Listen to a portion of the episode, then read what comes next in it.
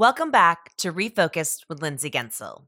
What you're listening to today, it's a little bit different than the podcast episodes we've shared with you before. This episode, this person's story, is a part of Refocus Together, a special series the team at ADHD Online and I have been working on for ADHD Awareness Month. Every day throughout the month of October, we'll be sharing a different person's ADHD story, which is fitting because the theme for ADHD Awareness Month this year is understanding a shared experience. And I can't think of a better way to really get a sense of that shared experience than by telling a different story every single day. And to be clear, yes, that's 31 stories in 31 days. My name is Lindsay Gensel, and along with the team at ADHD Online, I'm so excited to present Refocus Together, a collection of stories aimed at raising awareness on just how complex ADHD is and the different ways it shows up in people's lives. When we share stories, it's easier to find the perspective, ideas, and tips that help us live our best lives. I'm interviewing people with varying backgrounds, diagnoses, experiences, and perspectives.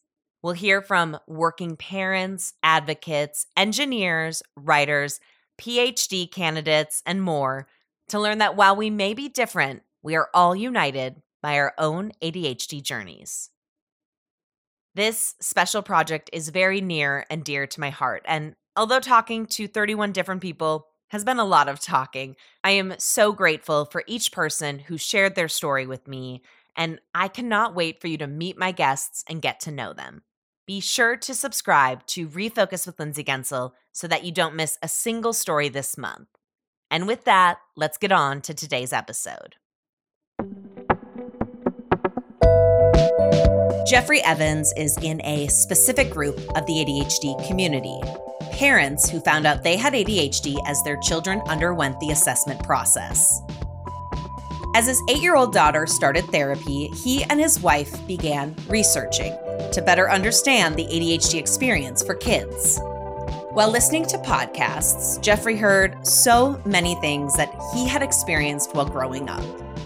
But he'd always assumed everyone had the same struggles with school, timekeeping, and remembering what people asked them to do and it brought back memories of the shame and guilt he felt, as well as the pressure of hearing the words, if you just tried harder, or if you really cared about it.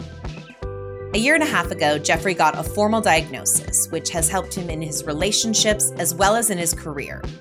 Now he's working to understand his thoughts, reactions, and habits instead of fighting them He's also learning from his daughter and is focused on being the best dad he can be as they navigate the world of ADHD together.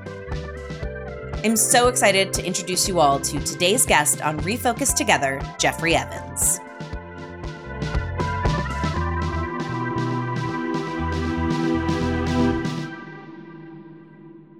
Jeff, I am so grateful that you joined us for Refocus Together and to kind of pull the curtain back for the listeners.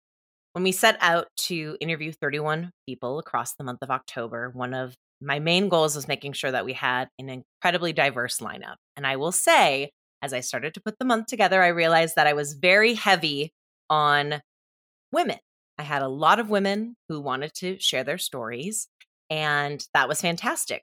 But I needed to balance the weight, and I set off to find more men who'd be willing to share their own ADHD stories. And that took me to Twitter, which is where I spend probably most of my time on social media. And I don't even remember what I searched, but I found this thread that ended up being a bunch of men talking about their own ADHD diagnosis. And I found Jeff and I sent him a DM.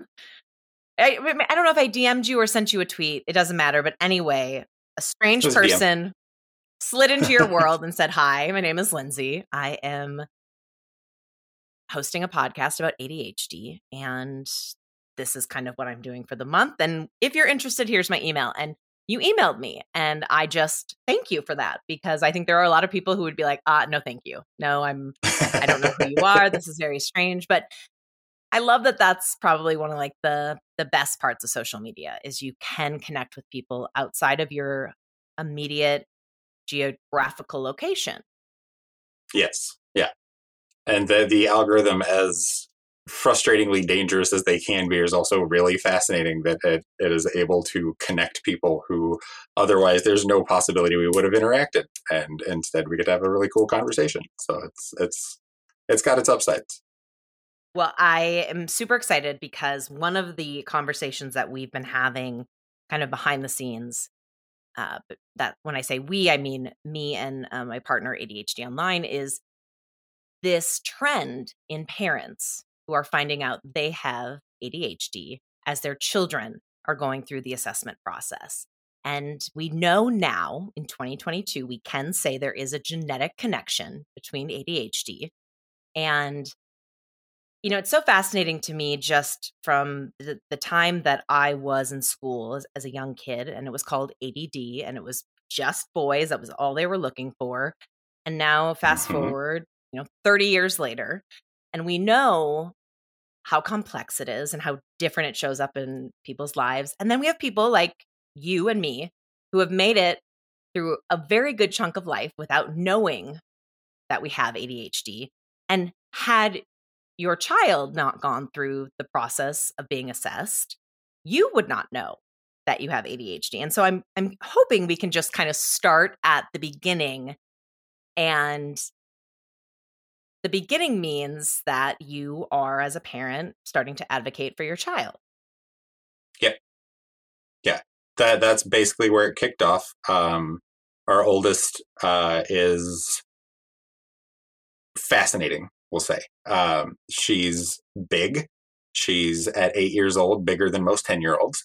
Um, and she taught herself to read at four we had grand plans of homeschooling and teaching her to read. My wife was an English teacher. Like we knew the path, like we both knew how to teach, that we were excited about it. And I came home from work one day and she, you know, is a really bright kid and has been talking like somebody much older than herself um, for a long time. And so she just came up and said, Hey, dad, did you know that so and so is the most venomous sea snake in the world? I was like, Oh, where'd you learn that? She, I was in a book. Oh, did you and mom read books? No, I read it myself. Like, what? And she had picked up a National Geographic kids book that a coworker had given me and read it. And we we knew she'd been like parroting along with us on the books we'd been reading her, but we didn't realize that she was actively reading them until she started telling us things that we hadn't read her yet. Um, and so she, that was at four. She was reading words like venomous sea snake and using them correctly and all this stuff. Um, but she had some anxiety and she had a few other things, you know, some uh, sensitivity to stimuli, things like that. There were tastes that bothered her, textures that that she couldn't stand, things like that.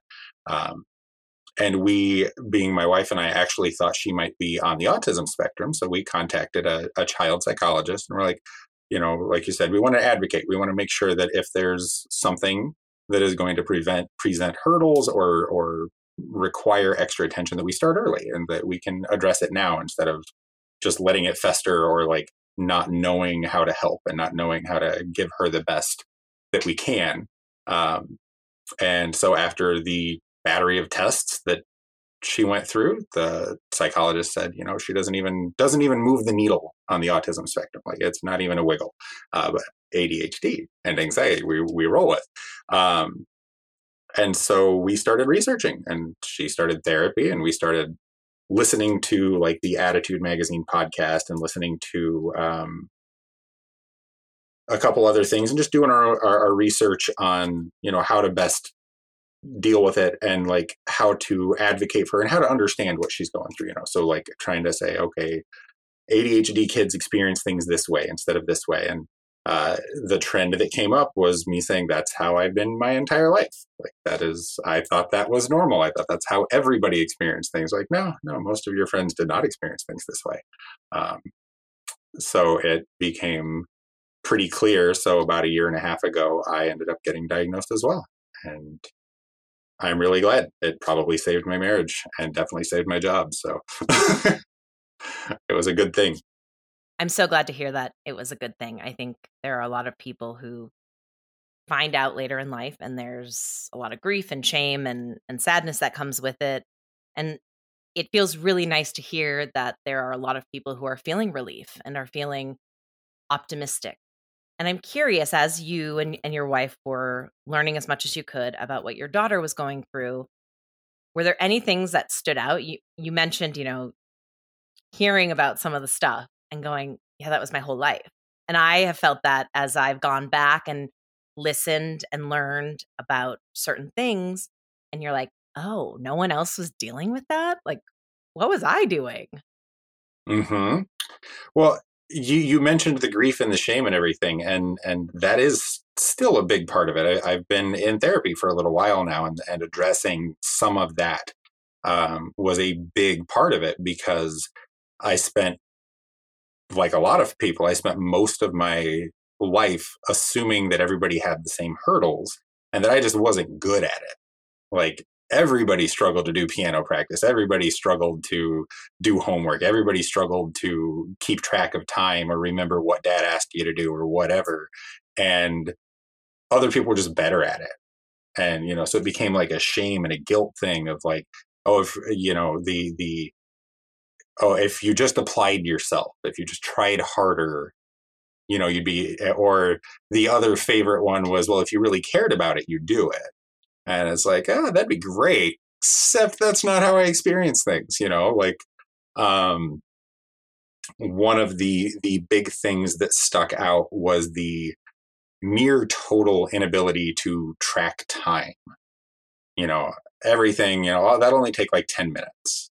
And then you do it and you're like, oh, yeah, it took about 10 minutes. And the reality is it was like 45 minutes or, you know, three days or things like that. And um, the other piece was the struggles with impulse control right? And you know you hear impulse control and you think like junior high you know like you said our age it was the boys with adhd oh they can't sit still and they fidget or they they hit people or whatever. And it's like and it wasn't just that right? It's it's the dopamine hunting impulses too of like oh i'm going to eat some sweets because it'll make me feel good for a few minutes or like um you know just one more tweet I'll scroll for just a couple more minutes and then it's the next day.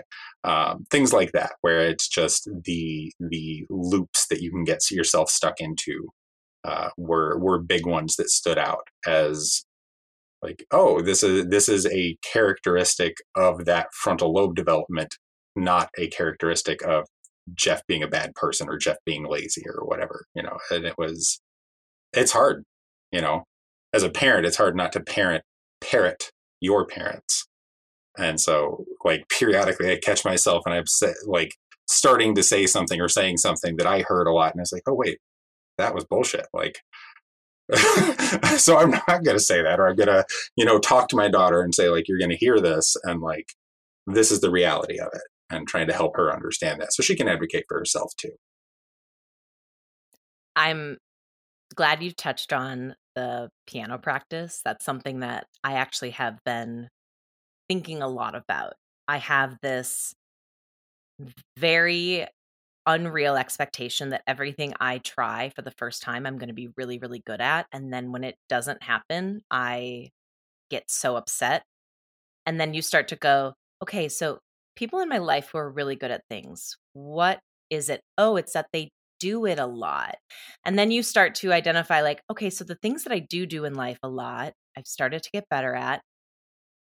But it's almost like we don't know how to process growth. And yeah.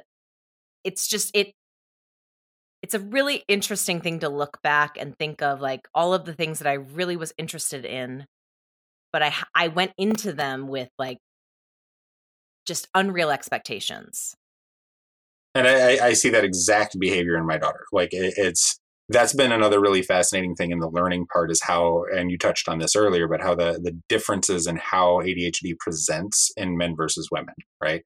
And how there are going to be aspects of it that look very familiar and aspects that don't.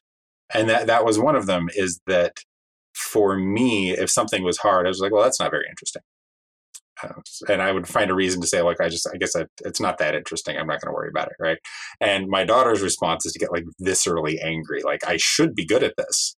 Like, my friend is good at this. I should be good at this. Or like, I read it in a book. Why can't I do it in real life? You know, and like, you know, and it's been fascinating the difference there because I she has so much that I see in myself, and then every now and then there's stuff And I'm like, that's that's completely foreign to me. then I look, do some research. I'm like, oh, okay, that's that's in line with expectations, and I just didn't know that yet. I think the thing that I have found so fascinating about this project is I've done 31 interviews. Actually, it's been more than 31 interviews because I'm really an overachiever.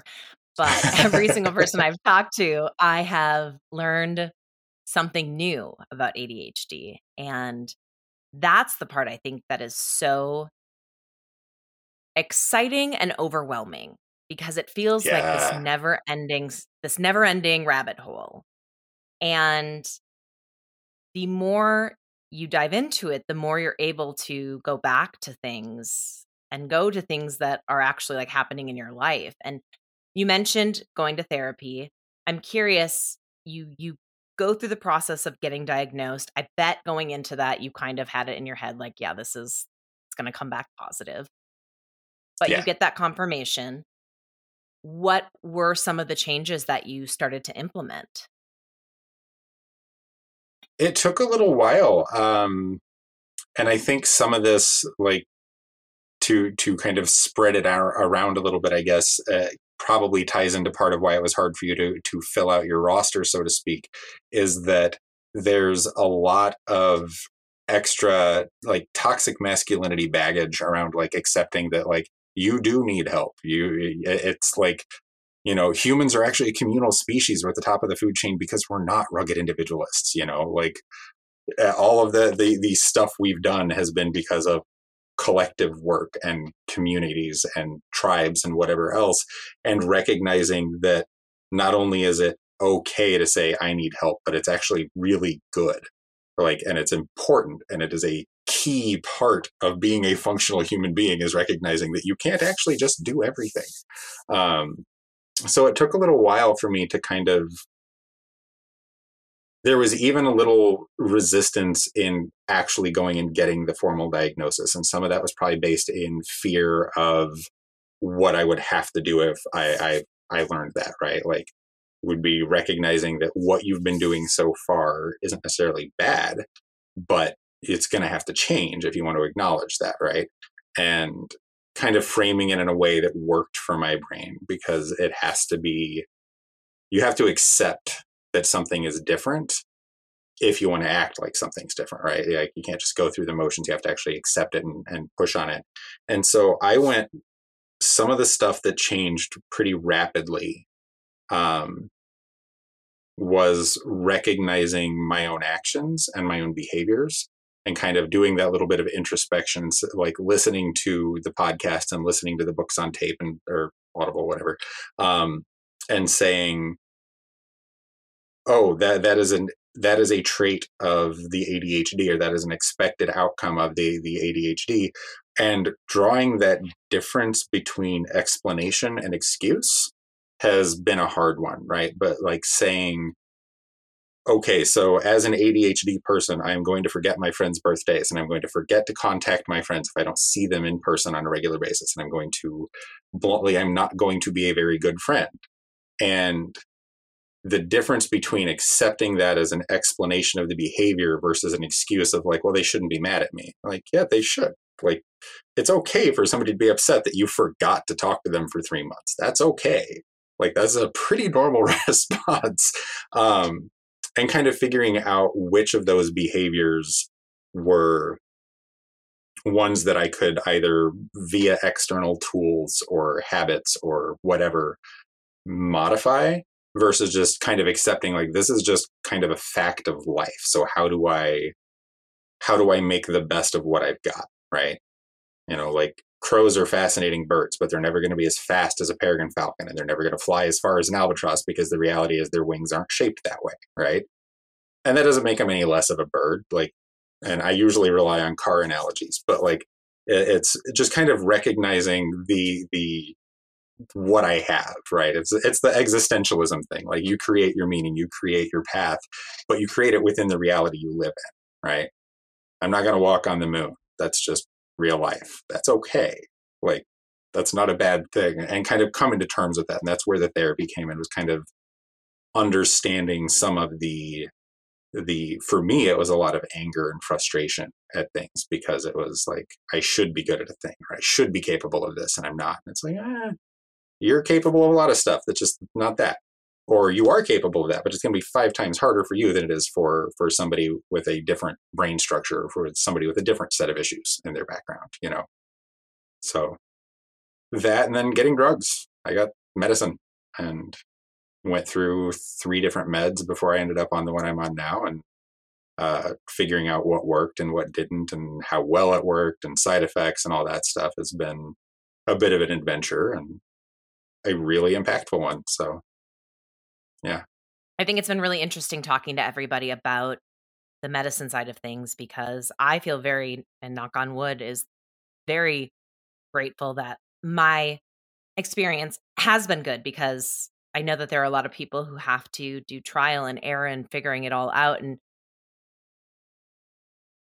it can feel really overwhelming and like there's never going to be something that fits for you. So I'm I'm very glad that you're yeah. on a path of feeling like it is helping and it's been a fascinating journey because through mine um, one of the pieces and probably part of how you stumbled across me is over the last couple of years i've also been on a journey around a few other things um, around like in my work life around taking a bigger and more active role in like our diversity and equity um, and accessibility and inclusivity work at, at my role um, and recognizing that to be perfectly blunt as a middle-aged cishet white man in a position of some influence uh, i can either use that influence to do something or i can pretend that i don't have that influence or i can pretend that everything's peachy or whatever.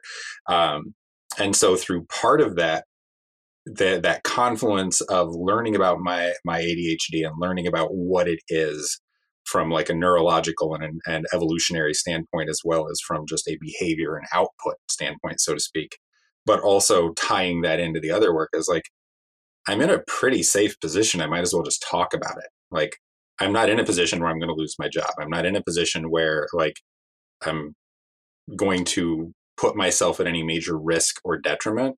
So the more i can use my voice to normalize and vocalize and like make this normal i guess the easier it will be for somebody in a less privileged position to do the same thing at later point. Um, so one of the big things is I just started talking about it a lot. And I was like, so I started talking to my manager. I was like, hey, uh, I'm going to be changing my meds over the next couple weeks. Tell me if you notice anything and stuff like that. And so uh, there, there have been a lot of little things that I think are important um, that I can do and are relatively easy because weirdly that level of advocacy is super easy because part of the whole impulse controls i don't worry about whether my cio is going to freak out that i said i have adhd because like i already said it like oops. And then 20 minutes later like oh, i wonder if that was a good plan or not. Yes. She didn't tell me to leave so i guess we're good. I want to say two things. One the work you're doing yes it feels easy because you're just talking about it and a lot of us with adhd tend to be a little bit of oversharers but i don't want you you're doing what I think a lot of us do is you're diminishing the work like you I think you said it was like a small thing to do. It's actually I think it's a really big thing to do to be vulnerable in that sense. But you're right. Every single one of us who is in a position where we are safe and we are more in control of our future, it is so important to be talking about it. And not just for the people who have been diagnosed and know about it and maybe are afraid to come forward. But the more we talk about it and we talk about the bizarre things that ADHD brings into our life, the more people like you and me who have been sitting kind of, you know, in yep. hiding and have no idea. And then they're like, wait, wait, what? And you're like, oh, yeah. So there's this thing called rejection sensitive dysphoria. And I can walk into a room of 10 or 500 people and think that every single one doesn't want me there and the stories that i tell mm-hmm. myself can be very powerful and it's just so like i i i applaud you for the stance you have taken because i think that it is so important and it just empowers more people to feel comfortable opening up. Yeah, and and I think that that has a big value, and you're dead on it. It is really easy to dismiss that or diminish it, you know, um, or diminish a lot of things. And I think that comes from, you, like you said, the RSD and the the imposter syndrome type things of like. But for me, like to use the analogy, the only sport I've ever really been good at was weightlifting, uh, you know, and I wasn't great. Like there's no way I would have ever been competitive, but like it was easy for me and it was enjoyable and I liked it. And compared to like an actual professional athlete, you know, nothing remarkable compared to a normal guy in IT. Pretty unusual to have a far, four or five hundred pound squat. Like that's weird. And so there are things that are easy for me, but are still like an impactful thing, right? And th- that's one of those things where it's not that level of advocacy or that type of advocacy has become really easy to the point of being the reflex and the default for me. And the impact, the risk to me is pretty minimal, but the impact to my environment and the people around me, um, I'm starting to recognize it. And it's, you know, bluntly, it feels good. Like it's nice to know that, that I'm making a difference. And, you know, since I'm not somebody who's in a job where it's my passion, you know, it's like I've got a friend who's a writer and she wrote a couple books and she writes for New York Times, I think. I don't remember. She she writes for a couple of bigger name things, and I've known her since she was ten. And she's all, I want to be a writer. I want to be a writer. I'm going to make my living writing. I love words. I love the power they have. I love the the art of it. I love all of this, and I just care deeply. And I'm so proud of Monica. She's like just the coolest, and she's so good at what she does. And I'm like, I'm pretty good at what I do. I just, you know, it's it's like football. I enjoy it. I just don't care. Like I'm not deeply invested. Like it's, I'll watch the Seahawks get their butts kicked and I'm fine with it. You know, it doesn't bother me. I still got to watch some football, so it's fine. Um, and that's kind of how I am about my career, where it's a means to an end, and I like it. And if I knew what I know now, 20 years ago, I'd probably be building houses or something. I don't think I would have gotten into IT, but I'm here and I like it. It's just, you know, so it, it, doesn't have that that that other risk of like intruding on my art or like my self definition you know so it's it's might as well use it right? And i imagine too being more vocal about it and being more upfront about it there are times your daughter then hears you and that's mm-hmm. really powerful. That's the hope yeah yeah. And it's we we've seen it in action once or twice because she will at a party or something she'll get kind of uneasy like if she's with a friend a new friends or something she'll get a little uneasy or something or she'll go off on a tangent and she'll just very nonchalantly explain to them what anxiety is or what ADHD is or whatever like total strangers she's like yeah I have anxiety so it means uh, you know sometimes I worry about things that I probably don't need to but I can't really turn it off so this is just how I cope with it or I have ADHD so I've already lost track of this conversation but I'm thinking about foxes right now so let's talk about those and all right, kiddo, like roll with it. See what you got. I love that. And I love the words you said. You said that's the hope. And like that to me is really powerful because I think once you become an adult and you can look back at your childhood and and our parents do the best they can and I think it is hard, you know, like I feel very bad when I talk about my childhood in a way that's negative because I do have a great relationship with my mom. My dad has since passed away, but it it feels bad to go back because it feels like you're putting a spotlight on all of the things they did wrong, which is not the case. Yeah. They did the best they could. But we can get better and we can yeah. grow and we can learn and we know that certain parenting the 80s the 90s that's all I can relate to weren't maybe some of the best practices to have. Mm-hmm. Absolutely. Yeah, and and hundred percent agreed. Like I don't even have much to add to that because that that is exactly where I'm at. Where it, it's it can be difficult to have the conversation with my parents for exactly those reasons, right? As to like, I'm not angry at you. Like you did the best you could. We can do better. And my I'm lucky that my parents' t- face on it is, you know, good. That's the point. We wanted you to be better than us, and we hope that your kids are better than you. And like, that's the idea. Like, if you can be better than me, then then I did good. Like, I that is parenting, and I think that one of the pieces that has been really helpful to me was understanding, like you said, when we were young, because it sounds like we're pretty close to the same age.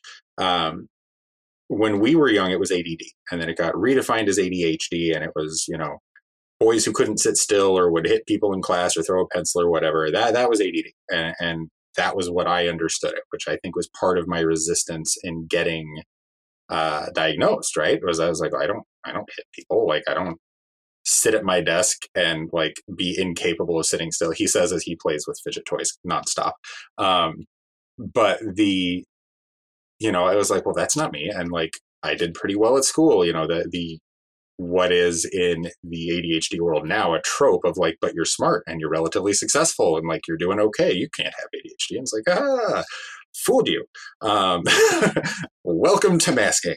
Uh, like, you know, and, and so recognizing that not only is ADHD a relatively new thing from our point of understanding, but that even from an evolutionary standpoint, the part that's affected neurologically, our frontal lobe, is evolutionarily an extremely new structure. Like big chunks of our brain haven't had to evolve for half a million years, like since well before we were defined as humans. And the frontal lobe is like basically a shiny new toy that nature figured out. And it's still trying to figure out how the Lego pieces go together. So it's like trying to recognize that it's not just a new diagnosis that we're still figuring out, but it's actually a diagnosis about something that's not even done being thoroughly defined in the in the big picture, right?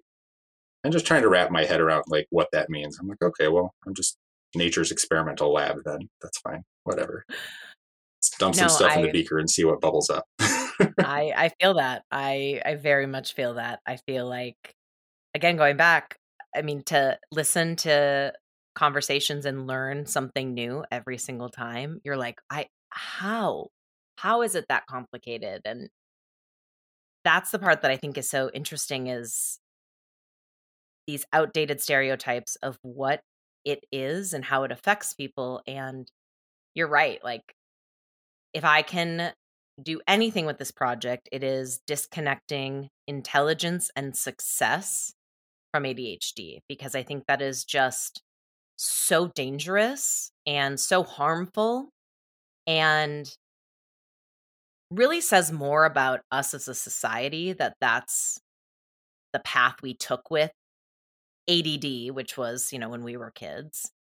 But I remember even as a kid, thinking that. You know, I think I said in one of the episodes, and I hated saying the words, I hated it because it made me feel awful. But, you know, you grow and you learn. And it was like when I was young and there were kids who were diagnosed with ADD, and I, I mean, they were majority all the time boys. The common stereotype that we all thought about these people was that they were dumb, they were mm-hmm. dumb. And now to know that I was in that group, it's like you just it's it's so hard you know it's so hard to break yeah. some of the stuff that we have clung to i really like the way you said that because it, it is it's you know especially when you're young you kind of build your framework for how you perceive the world how you perceive the people around you and how you you put things in buckets especially with our our more western tautology right because like you know you look at like african and asian tautology and usually things are defined by what they do right? Versus here, it's what they are, right? And it's like, it's one of the reasons I feel like America has, and Europe, I guess too, but obviously I'm more familiar here, has so many problems with things like why people push back about about you know gender being a spectrum instead of a binary and the, and it's because we define everything by what it is well this is a man and this is a woman and that's if you are in this bucket then these are the characteristics versus like you're a person who pees standing up. Like, okay, that's it, right? That's a thing that you do. And like the same with, with almost every other disability, right? Is that we we tend to lump everybody into this like, well, they're less capable across the board of everything. And it's like the most obvious example, or maybe not the for me, it is you know is Stephen Hawking, right? And it's like this dude redefined our understanding of the universe in a very literal sense, and had profound physical disabilities, but obviously his mental disabilities were non-existent. And if anything, he was, you know, wired wildly better than most of us, you know, and the the fact that it was so reflexive to lump like you said to lump somebody with ADD or ADHD into this bucket of less. You know like that that was just the reflex. Oh they they have a thing that requires medication and treatment so clearly they're less than. And it's like like you said it feels awful as an adult to recognize how easy and reflexive that was as a kid and just be like oh okay. Well you know and this person can't hear or this person has trouble seeing so they are less and it's like okay but as an adult you can say well that was that was me being an idiot. Like that that was my failure right? So it's it's definitely been an interesting learning yeah it's been a very interesting learning path. Well and you mentioned in the beginning you know one of the reasons maybe i was having a hard time finding men who wanted to talk about their journey with adhd is because we have a problem opening up but we also have a problem asking for help and i go back in my head and it's like in elementary school if you got help, you were considered to be less than. You were mm-hmm. considered to not, you know, not be at the standard of everyone else. And I look back and I'm like, I wish I had gotten more help. I wish yeah. it had been more of an, you know, embrace the help. I, you know, that's the, the, the conversations and the narrative we should be pushing is like, if you want to be better, you need to ask for help. But yeah. that wasn't it. It was very much you don't want help. You don't want to be different. You want you just, you know, stay in your lane. Don't don't be different. Don't ask for help. Don't, you know, and and I even think back and it's just like, oh, that's such a gross realization. Yeah. Yeah. It's really hard because we all had a different version of it, but once you boil it down, it's all kind of the same. It's exactly what you said of like fit in, don't stick out, and like you should be able to do all of these things without needing help. And if you ask for help, it's admitting failure and weakness and blah blah blah. And it's like, you know, there, there's I don't even know what it's from because I think I'm just a little too old for it, but there's a, a, meme of something from I think it's an anime or something, but it's sucking at something is the first step towards being sort of good at something. And like trying to trying to accept that like has been really freeing but also really hard right because it is you know most of my life of being programmed. They're like oh you're a big strong man. Go do big strong man stuff. And i'm like no no i'm going to let people who are good at this either teach me or just let them do it. We try to demonstrate it at the home at the house here where it's like there are things that my wife excels at that i definitely don't. And so there are times when I'm just like, well, that's more of a mom question. I'll give it my best shot, but you're going to get way better information from your mom, or you're going to get way better information from your grandma.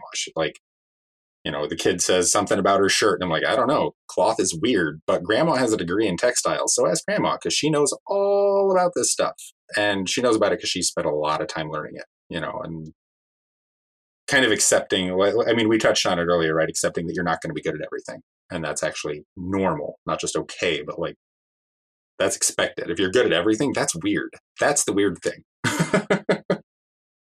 yes. Yes. Um, I want to ask because at the beginning I asked about your diagnosis and how it was the whole experience. And you mentioned that you said it pretty much saved my marriage and my job. And I'm wondering if you could touch on some of, you know, the things that you can see now that were holding you back prior to getting your diagnosis. I think the biggest for both, it kind of boils down to a similar thing of when I encountered something that was difficult for me, but not necessarily for other people, it was easy to assume that it was because I wasn't trying hard enough or because I was less capable or something like that, instead of looking at the the kind of the mechanism by which those things happen, right? So like habits are hard for us with ADHD because our dopamine cycle's all messed up. So like you can do something every day for three months, just like they say, and then you forget for two days, and your body's like, I've never done that before. Nope. I've never seen the exercise bike. What do you mean we used to be? No, that's not a habit. You sorry. And the difficulty with attention in certain situations, um, especially in my role at work and in my role as a husband and father, encountering those. And when it became a problem, I would become defensive, right? Because like that, that's the default, right? Versus recognizing, okay, this, this is going to be a difficult conversation, not because it is a difficult one in, in the normal sense, uh, but because it's difficult, this type of interaction is hard for me to track and especially the relationship I have with my wife, for instance, she's uh, like I said, she's an English teacher, um, so she's very verbose, and she processes everything out loud. So we sometimes would have do have issues where the the ADHD trope of I went from A to B to C to D to E to F to G but 80% of that was inside my brain. So you heard A and then a little whisper of F, and then I'm on L and I'm talking about it like you could keep up, right? And she's like, What the hell did you like? How did we end up talking about Volkswagen Jettas? Like, what are you talking? I, I asked you about dinner. Why are we talking about cars, right? And in my mind, it made sense, and it obviously didn't to her. But the flip side is also present in our relationship where she processes things out loud. And so we would have issues because if we were, especially in a heated argument or in a, in a, a debate, whatever, in a disagreement, she would be processing through. And my options with my attention to detail, short term memory, all of that were either to interrupt so I could answer right now or forget what you said by time you're done and then I can't answer it. And what we've realized since is that my default in those situations was to kind of not tune out, but like turn down a lot during the early part of the argument because I knew that wasn't her fully formed thought. Right. So I knew that this is where she's starting, but where she's actually going to get to is going to show up later. That's the part I have to respond to. I don't have to respond to the rough draft, which is the first five minutes or whatever. I have to be more mentally involved in this other part but from her perspective, it was me tuning out and ignoring her. It was her trying to express her frustration or trying to express confusion or trying to express whatever. And it's important and it's impactful and it's meaningful to her. And she'd see me with a flat affect, just looking like I'm just waiting for her to be done. And so, since we'd both been in therapy and we'd started talking through it, like we'll have a conversation and I will tell her as like, I have an idea. I need to put this in my phone so I can come back to it later. Like I'm typing a note for you, but like I got to write this down or something. I've done that a few times. Or other times I'll just straight up ask her, I'm like, how well formed is this, this, like how much more processing? Because I want to make sure that like I've got my brain power where you need it too. Right. And it's been helpful. It's still really hard for both of us because we do process stuff wildly differently. But we recognize it now. So it's easier to say, okay, yeah, this still sucks, but we know why it sucks and we know why, you know, we know that it's not going to just suck forever. We know that like this this is just hard. And so we're just going to keep working at it. And so it's that's been a big one. And then it, it ties very similarly with work where I keep notes, I set reminders, I set reminders for reminders, like all sorts of things like that because I know that there's some aspects of my job that just do not work well with ADHD. They just don't. Still got to do them, you know, like it's not optional. So I just know that, okay, this part of my job is going to be the really fun part that I care about and I'm excited about. So it's really easy. And this is the part that's going to be the slog. So, like, I try to use what I can. I have a lot of thoughts. I am also in a relationship with someone who is neurotypical, who has a master's in English. And is very much a verbal communicator. And when you said I go from A to B, I was like, oh, we literally have this conversation in our house all the time. We'll be talking about something and I'll go from A to Z, but A through M is in my head. And then mm-hmm. I'll tell him the outcome, but I haven't told him the middle part. And it's like, well, catch up. and then I have yeah. to remind myself, yep. like, oh, I didn't say any of that out loud. And he's like, Yeah, if you mm-hmm. don't tell me these things, I won't know. And I'm like, Well, that is a lot of work you're exactly. Like that was six seconds in my head. This is like 10 minutes if I have to verbalize all of it. Oh my gosh. And like working on projects and and side tangent, but I was at a friend's cabin this summer. It was just her and I and her 70 year old father, and the septic tank failed. And Oof. my dad was a former plumber, so I do have some experience working on stuff. And I, I'm I'm not I don't I'm not afraid to get dirty. So long story short, it's her dad and I, who have literally known each other at this point for 24 hours, troubleshooting how to fix the septic tank.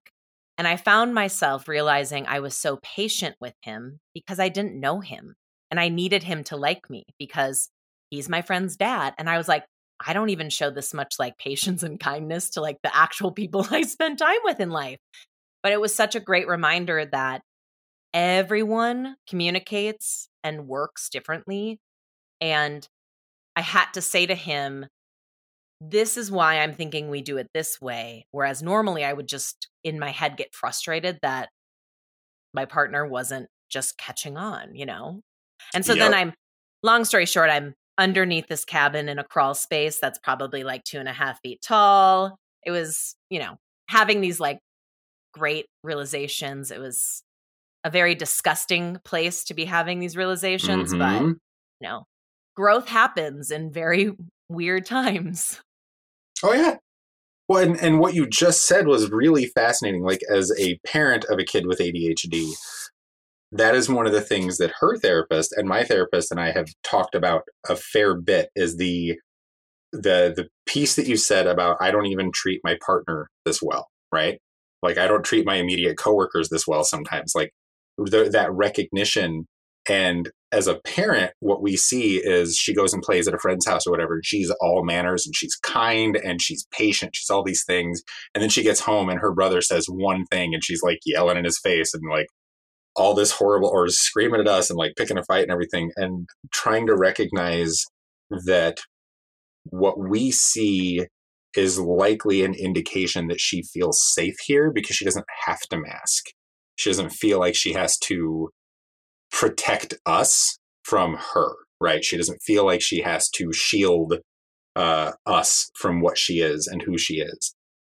And it's really hard to remind myself that, like, as she's doing something that makes me want to just tear my hair out, that it's actually a good sign. And I'm just like, I don't like it though. It might be a good thing, but I hate it. Like, Yes, yes. And the unfortunate thing, uh, you know, I'm the youngest of four girls, and I can tell you it's just going to get worse. She's just going to get oh, way yeah. more comfortable with you. Okay, she hasn't hit puberty yet. And like that rewires giant chunks of the brain. So, like, one of the things our therapist has kept telling us over and over, she's like, don't get too comfortable. Because in a couple years, like, there's a tiny possibility that her ADHD may diminish wildly. It may all but evaporate and it may not and it may just completely change to a completely different type or expression or whatever like yeah so don't get comfortable because adhd at 8 is not adhd at 13 which is also uh, you know your frontal lobe grows until your mid 20s like it's gonna change for the next 15 years. I'm like oh cool. That's that's exhausting already. Great Well, and you don't have to worry about this as a man, and your daughter has quite a few years ahead of her. But the really fun thing that I learned recently is that it also changes when you go through menopause. So I have that to look oh. forward to in, in however many years, you know, knock on wood again. I had not really thought about that, but that totally makes sense. Yeah. Major hormonal shift, change in brain wiring. Yeah. Okay. Cool. Yep. Yeah. Great. Just another roller coaster to add to life. Why not? Right. Yeah. I want to ask you where you see yourself thriving. You're new into this journey. And I will say, one of the things that I think is so awesome is how much of an advocate you have become, not only for yourself and for your daughter, but for the community around you. I think that is just really, really cool to see. You Thank you.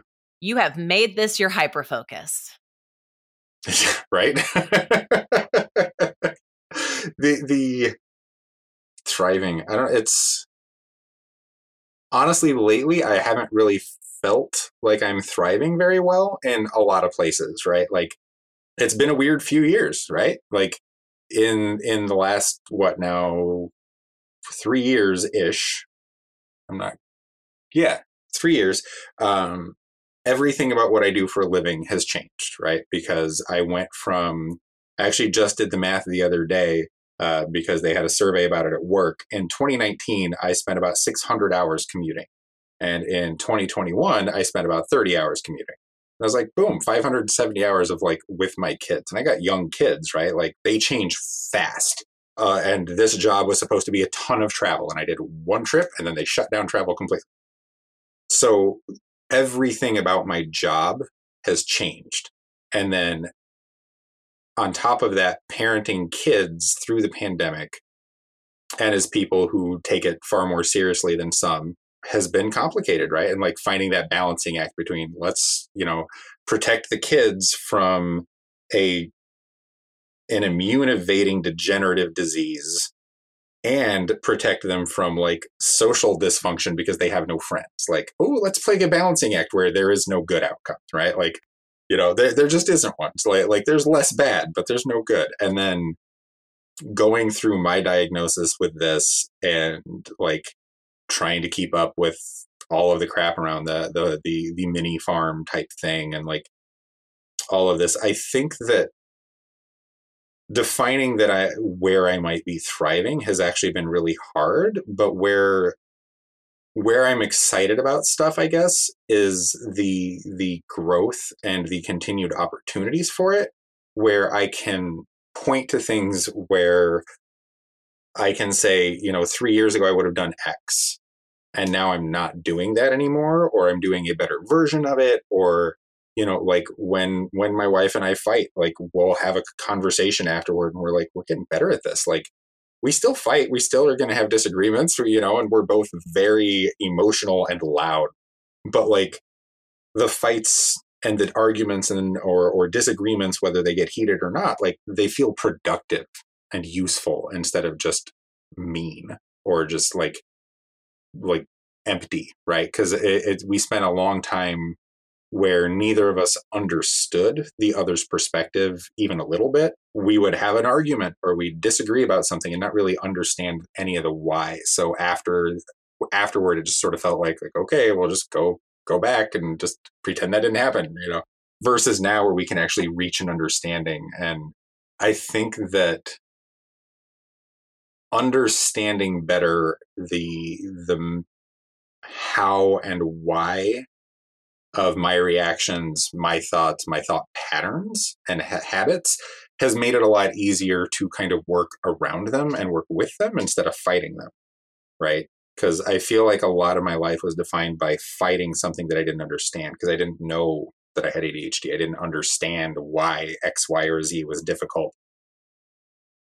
And now that I do, you know, it's like, like I said, I usually rely on car analogies and I've avoided them so far, but we're going to throw one in there. And it's like, recognizing that having a you know i've had a lot of cars right like i had a 93 supra turbo and i have a 22 year old ram pickup and i've got a leaf and my wife has the electric mustang like we've had all these cars and her favorite thing in the world her is her beat to shit 98 jeep cherokee with a stick like all across the board and recognizing that like for anything we're doing, one of those is probably the right option, and one of them is probably an absolutely terrible option.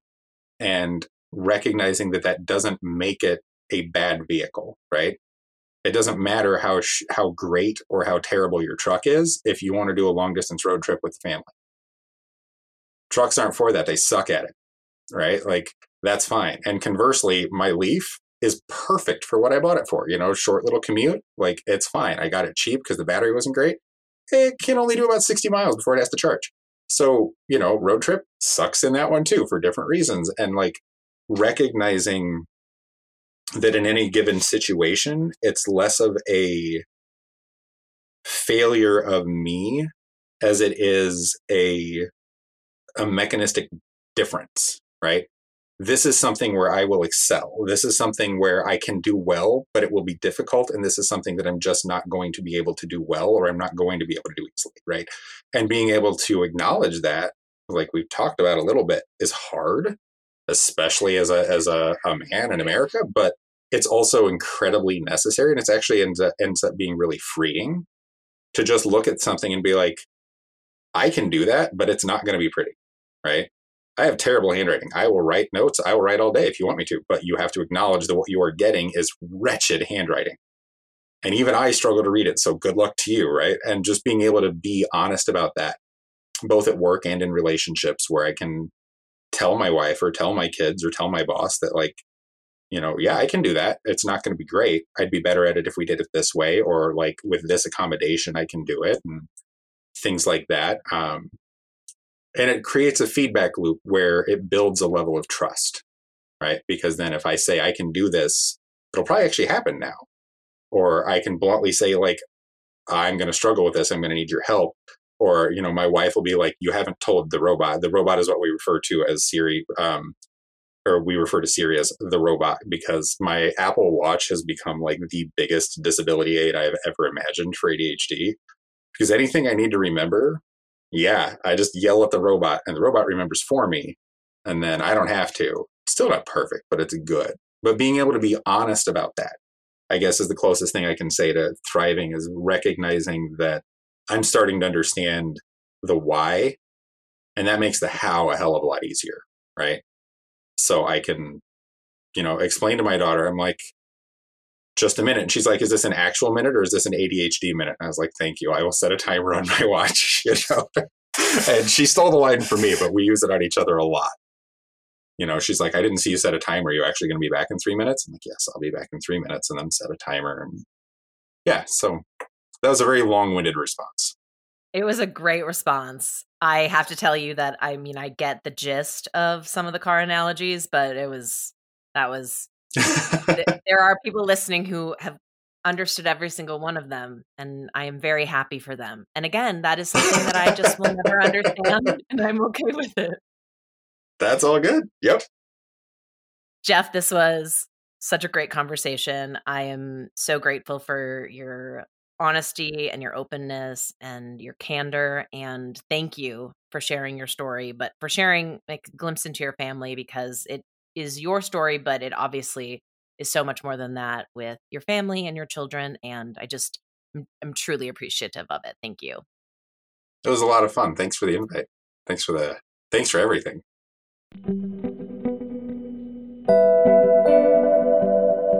So much gratitude to Geoffrey Evans for not only sharing his story, but for sharing his family's story as well. I know many of you can relate so much to what he shared, and I'm so thankful for his candor and thoughtfulness.